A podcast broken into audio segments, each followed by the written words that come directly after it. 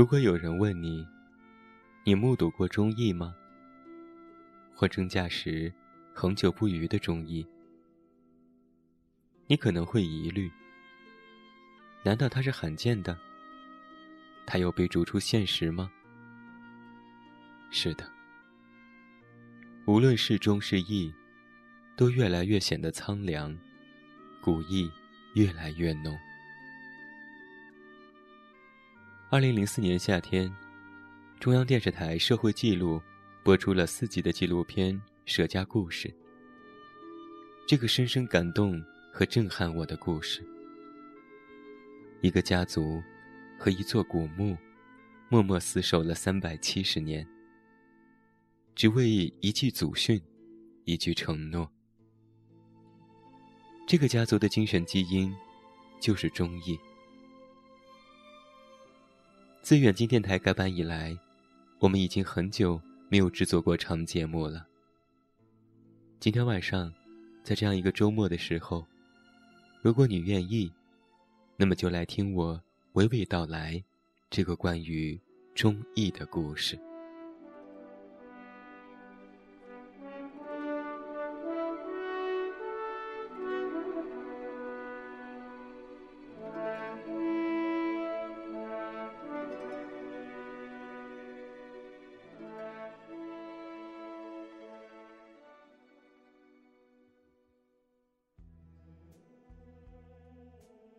袁崇焕，名万历进士。出任福建邵武知县。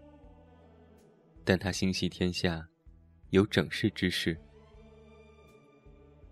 此时的大明，纲纪废弛，宁人当道，腿相毕露。而北方的后金，像一条粗犷而饥渴的巨蟒，在努尔哈赤的激情领舞下，血气高涨。大有吞象之势。一六二二年，十三万明军覆没，崇焕自动请缨，以书生之躯担任武将之职，镇守宁远孤城。一六二六年，努尔哈赤猛攻宁远，崇焕写书立誓，将老母妻儿牵至城中。奋战三日，以万卒破十倍之敌。努尔哈赤也被炮火所伤。这一战，是努尔哈赤生平唯一的败仗。不久之后，他就抑郁而终。皇太极为报复仇，又率兵猛攻宁远，皆被击溃。崇祯二年，皇太极从内蒙绕道偷袭京城。崇焕星夜驰援，风雪行军三昼夜，于城南与敌激战。皇太极之难，悻悻退兵，自此未再犯京师。此时的袁崇焕，已成大明残局唯一有效的棋子。可惜，史上那令人吃惊的一幕又上演了。皇太极略施小计，一向私下通敌的暗网自天而降。附住的不是别人，正是心无旁贷、一心抗金的袁崇焕。罪名轻易的成立了。崇祯三年，崇焕被凌迟于西市。崇焕死了，死在崇祯上吊前的第十四个年头上，死在他拼命维护的社稷手里。除了看客的喝彩，那一片片血肉飞溅的皮肉，也被当场竞拍。嚼一口，脆于地，配一声汉奸。爱国者就这样被另外一群爱国者给分食了。据史记载，崇焕死后，抱骨原野，乡人俱惑不敢问。那颗死不瞑目的头颅，终如悬于杆上，忍受空荡荡的落寞和暴晒。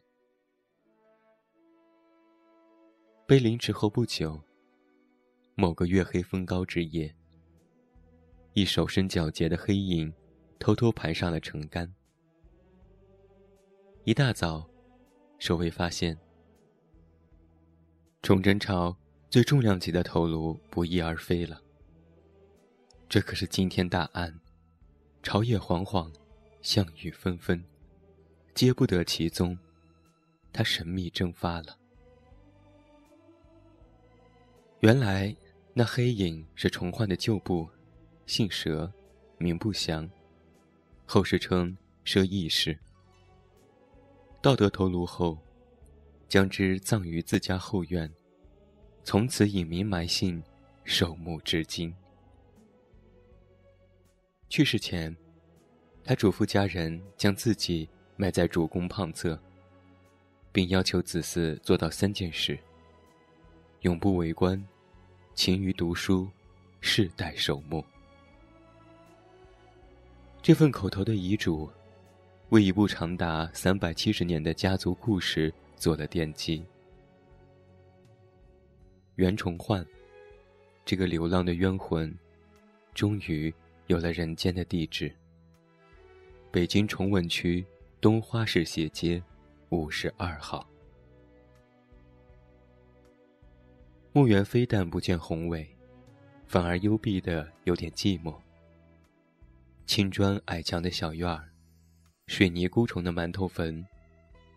碑刻，有名袁大将军墓。正前有石案，一束枯花散落。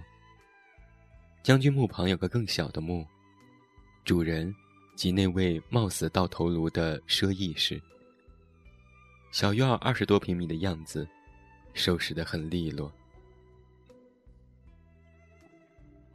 正是这种简朴和冷清，让我确信，置身于一家私人墓园。这是纯正的百姓领地，是人住的地方。从草木到瓦片，皆透着一股民宅的生活气息。供养他的人是人之血脉、体温和炊烟。而非意识形态和权力资本。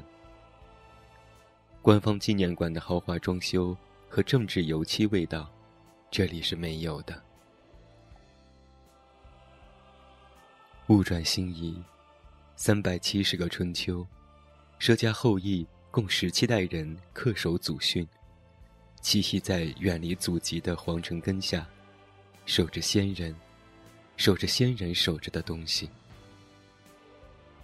佘家的生涯故事和崇焕墓的命运沉浮，就像是屋檐和瓦草，早已融为一体。人和墓，不是隶属和管理，而是一种亲情，互为互依、相濡以沫的亲情。某种意义上，将军墓乃至佘家的另一座祖坟，精神祖坟。墓。是佘家的人生基石，也是全部的家当。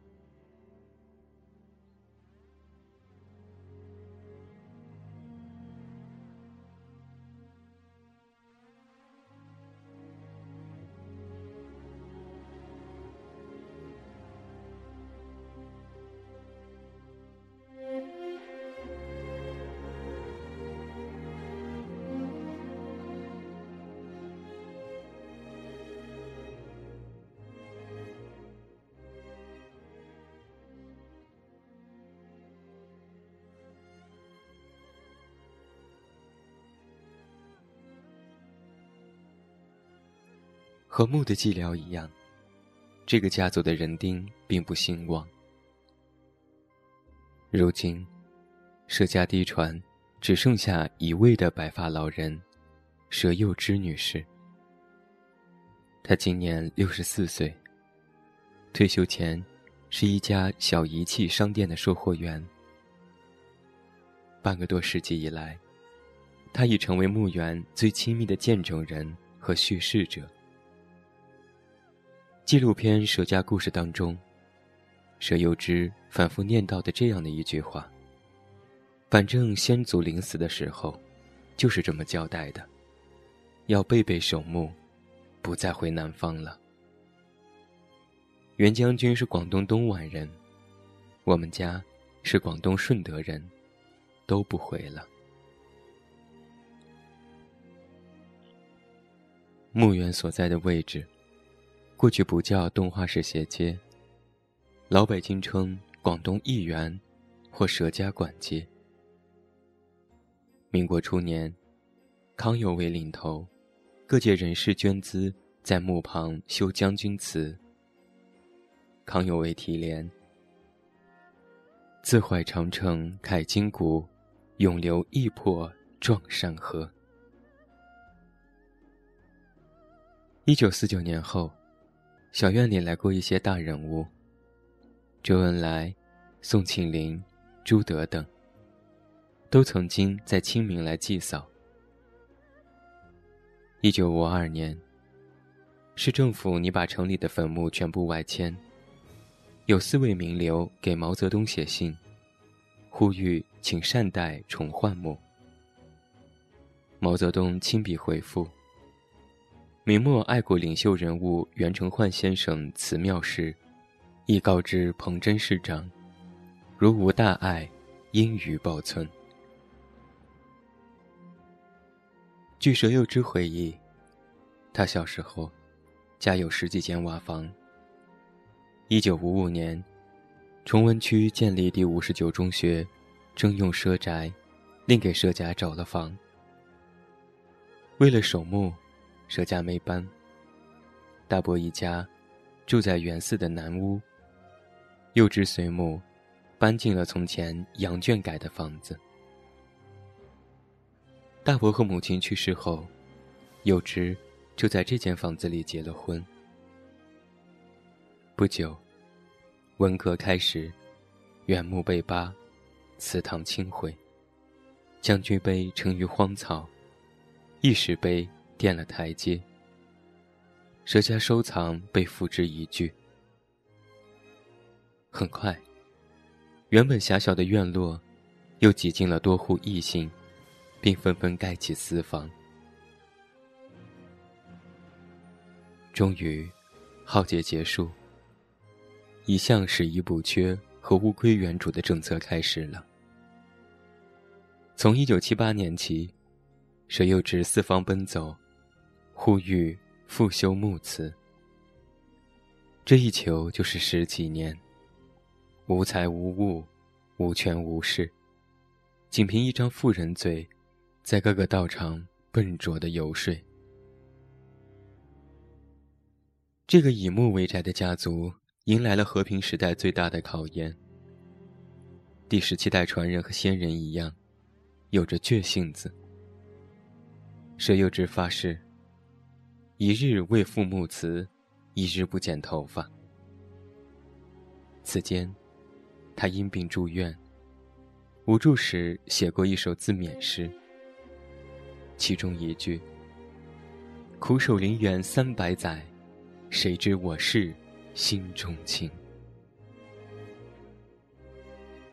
一九八四年，在佘幼芝的呼吁下，重焕墓被定为市级文物。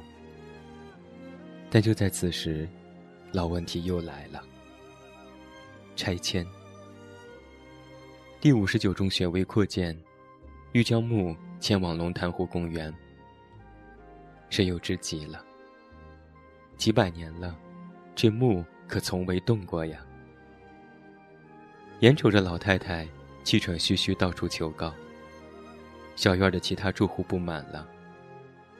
旧居不拆，安得心下呢？冷嘲热讽，奚落挖苦扑面而来。幸好，第五十九中学的提案被驳回，木止不动。天不负人，在社会各界的响应下，重焕莫开修。一九九二年四月五日，清明这天，修缮一新的将军墓迎来了首批的祭访者。那一天，佘幼芝换上新衣，剪去了长至腰间的发辫，那发辫早已霜白。二零零二年初，对佘家来说，有史以来的最大的坏消息骤然而至。五十二号院的十九户居民全部迁出，另予安置，佘家也在其列。它意味着宅与墓，生与死，家与国。这场延续三百七十年的精神组合。即将要被剥离离开了。纪念馆无异于是更时尚、更现代化的做法，但是，它却是对形影不离、朝夕相处的粗暴拆解。于佘家而言，这是骨和肉的拆分。官方拟聘佘幼芝为纪念馆顾问，这份荣誉，以七夕意义的守墓已有质别。它意味着佘幼芝及其后人，不能再以生活的方式进入祖宅，只能以客人的名义回家。有段影像记录了这段日子的佘幼芝。画面中，他泣不成声。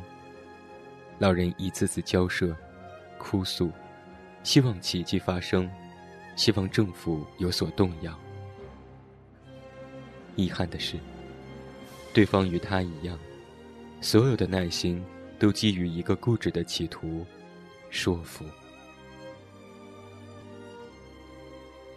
纪录片中的镜头见证了双方的一次对话。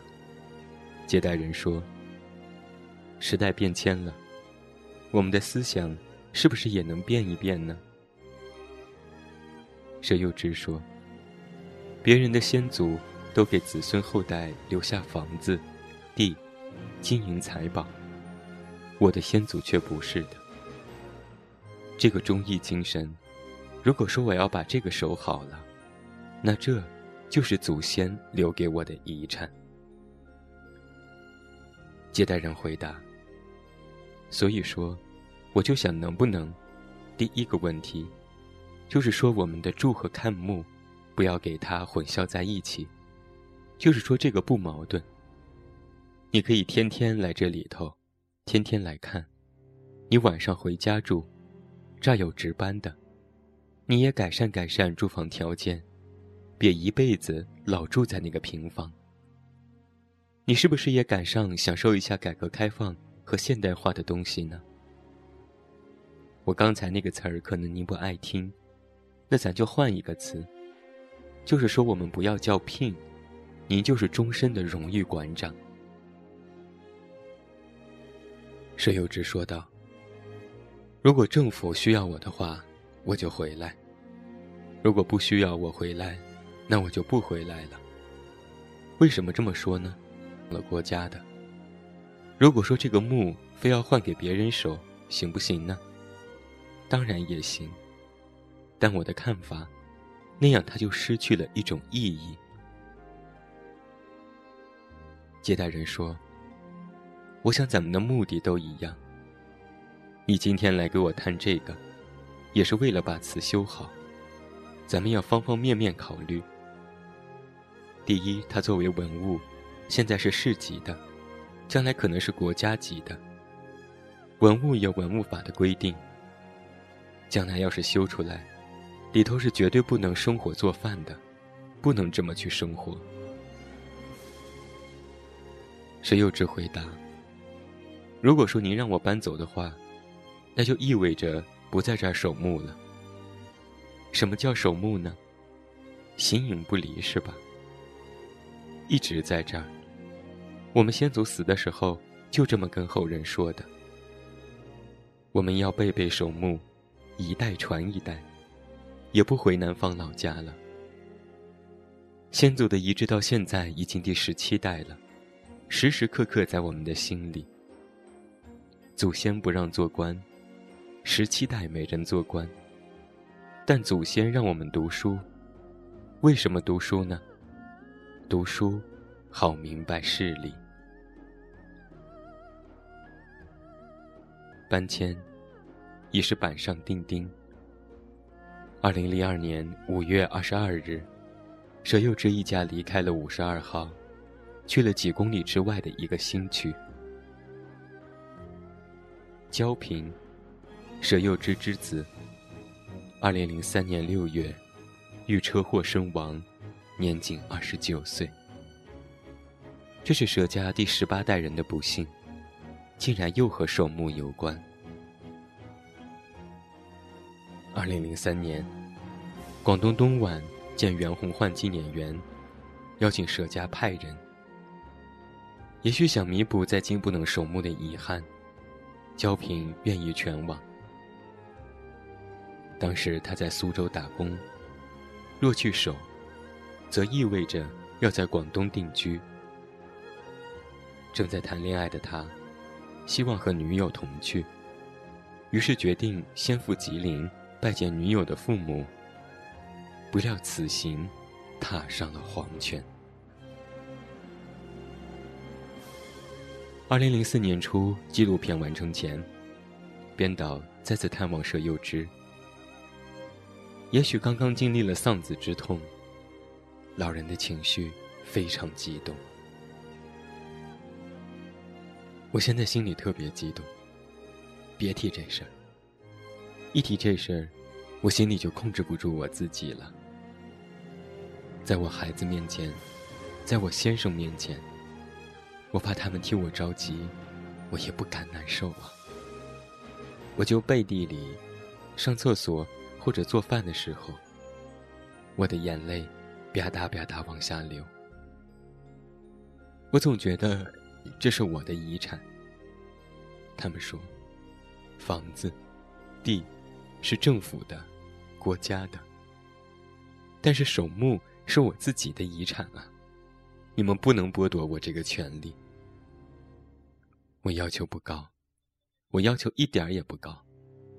我要求在附近，哪怕给我一个半平米的小房，叫我离那儿近一点也行。我出来进去的，我天天能看到他。我心里头疼，我这心都疼。我回去一看，野草丛生，草那么高了也没人捡。那里面什么都有，什么塑料袋儿、烟卷头，还有他们施工单位往里溅的白灰。我自己拿笤帚扫都扫不出来，一点点的往外抠。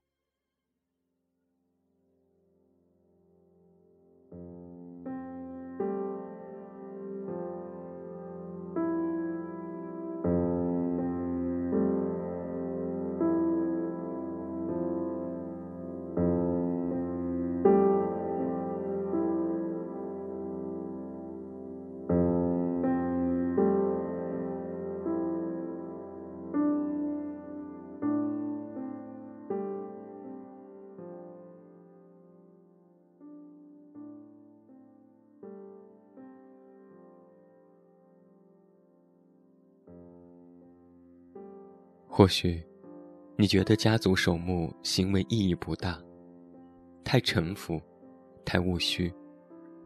或许你觉得由政府来收编民间遗产，才是文化的福祉和正途，更符合现代逻辑和社会职能。然而，精神，从来即非公的。没了体温和炊烟，生活馆变成了纪念馆。活的。成了死的。在纪念片的分级结尾有这样的一段话：随着原木的交接，随着私人守墓角色被公共职能取代，这个古老家族的使命就有了某种终结的意味。对于文物和遗址，时代有了更好的保养，但是，我也隐隐在想。是否我们就有了相应的守护能力呢？毕竟，修缮和守护，物质能力和精神能力是两回事。愿我们和我们的后人，再去祭拜员工墓时，不会只看到一座死去的坟，不会只看到碑石上的美德，而忽略那个与之相濡以沫、几个世纪的东西。若后世是公正的话，我想，任何时候，他都应该向那些参与过历史留存和延续的个体，投去感激的意语。没有那些情谊的呵护，没有那些无名尘土的覆盖，再伟大的墓碑，也会死掉的。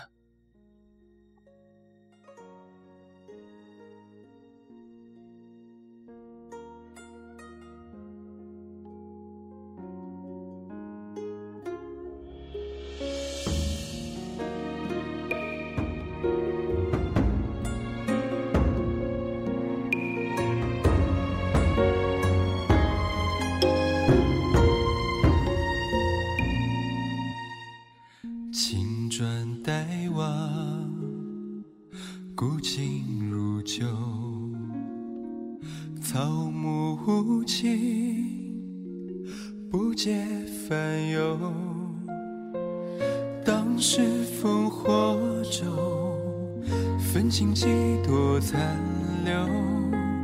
一袭白衣寄故人，真心似是休。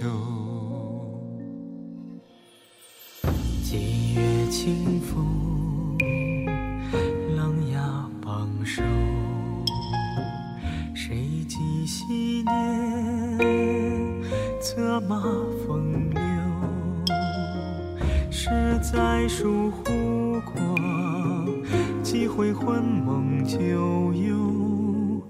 有多少冤魂之酒那换代清酒？尔虞我诈都无论缘由，本换作尘。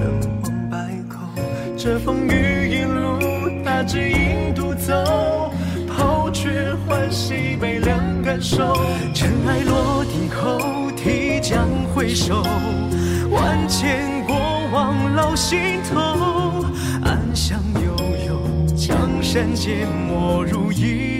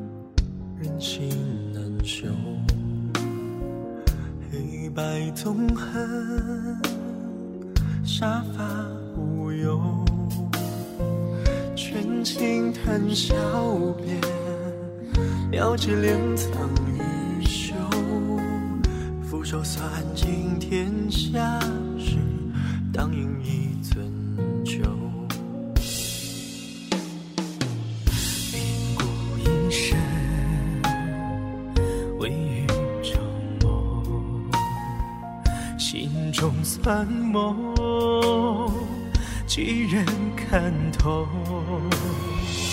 纵年少难用，无愧一生所求。此去踏关山千重，将前尘挥袖。泣血书千愁，悲歌唱彻，战鼓虽尽志不休。且待赤焰归，征君再从头。手握山河，家国依旧。恨长枪，换却离愁。情与生，风骨同守。似血人言，此生豪情人未收。泣血书千愁，悲歌唱着，战鼓虽尽志不休。也待赤焰归，征君再从头。手握山河，家国依旧。